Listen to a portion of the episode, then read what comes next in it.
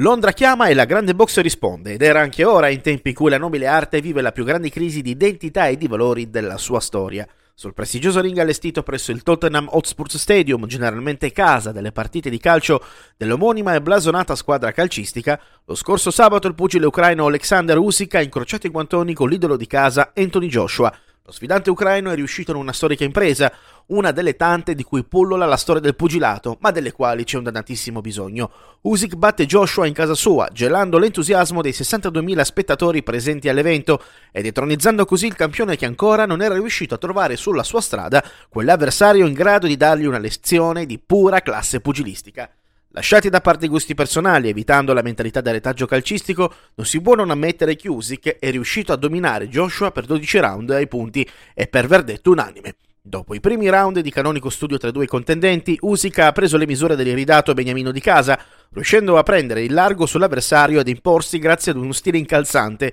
dove il suo sinistro dinamitardo ha dettato il ritmo dell'incontro. Menzione particolare anche per la difesa dell'Ucraino, capace di rendere inoffensivi i tentativi di Joshua di metterlo seriamente in difficoltà. Sublime l'ultima frazione del match, a ridosso del dodicesimo e ultimo round, dove Usyk ha sfoderato un colpo che ha rischiato di far vedere le stelle all'ercolino inglese, salvato dalla campana da un KO che pareva certo. Joshua esce parecchio ridimensionato da un match che lo dava come favorito e che ha dato merito alla classe di Usyk, il quale riesce a diventare campione del mondo dei massimi WBA, WBO, IBF e IBO, grazie ad una box granitica e non impacciata come da tempo non si vedeva nella categoria. La rivincita tra Usyk e Joshua è già fissata, come previsto da contratto, anche se rimane l'amarezza nel non poter vedere Joshua incrociare finalmente i guantoni contro Tyson Fury, il vero campione della folle d'oltremanica, il quale tra una settimana affronterà Deontay Wilder in un match valido per il titolo mondiale WBC. Resta il fatto che è di queste cose che la box ha bisogno per cercare di non implodere e scomparire sotto il peso dei suoi problemi.